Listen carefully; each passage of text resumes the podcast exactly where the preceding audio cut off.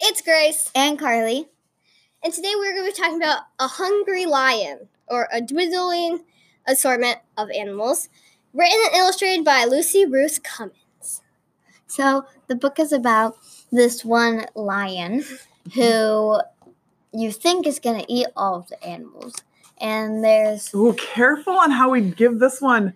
animals. Ooh, we'll have to play this carefully Yes. to not give away. And then there's animals like a penguin, a turtle, a little calico kitten, a brown mouse, a bunny with floppy ears, and a bunny with unfloppy ears, a frog, a bat, a pig, a slightly bigger pig, a woolly sheep, a koala, and also a hen. So that's all the animals. Yeah. And then what happens? And then some of the animals go away. and then More animals go away, and more animals, and more animals, and more animals. And then but what's the one animal that doesn't go away? A turtle, turtle. And The lion, the hungry lion. the very hungry lion. And I'm not sure we can say much more than that. Yeah. Except that the turtle is the whole book, which is Hmm. happy. Yeah. The turtle, True. That's all we It's can say. Because if we yeah. give away more than that, because this is one of those books that it's hard it's one of to- those picture books that you really need to read Mhm. Mm. to understand. and to not for the full surprise of it. Mhm. Hmm. It's a great one though. Girls, why did you like a very a hungry lion or a dwindling assortment of animals? it was just kind of funny. Yeah. Yes, it was very funny. It's very funny. And surprising. yes. hmm yes. If you could meet a, one of the characters in real life, who would you want to meet? The, turtle. turtle.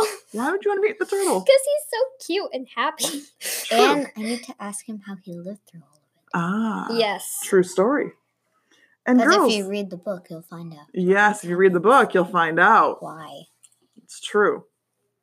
Why should the people read this book?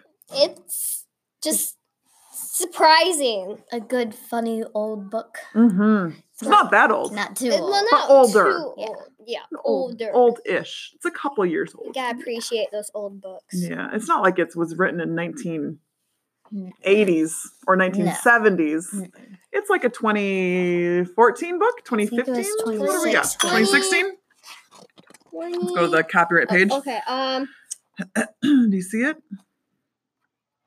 We're trying to figure out currently what year it was published.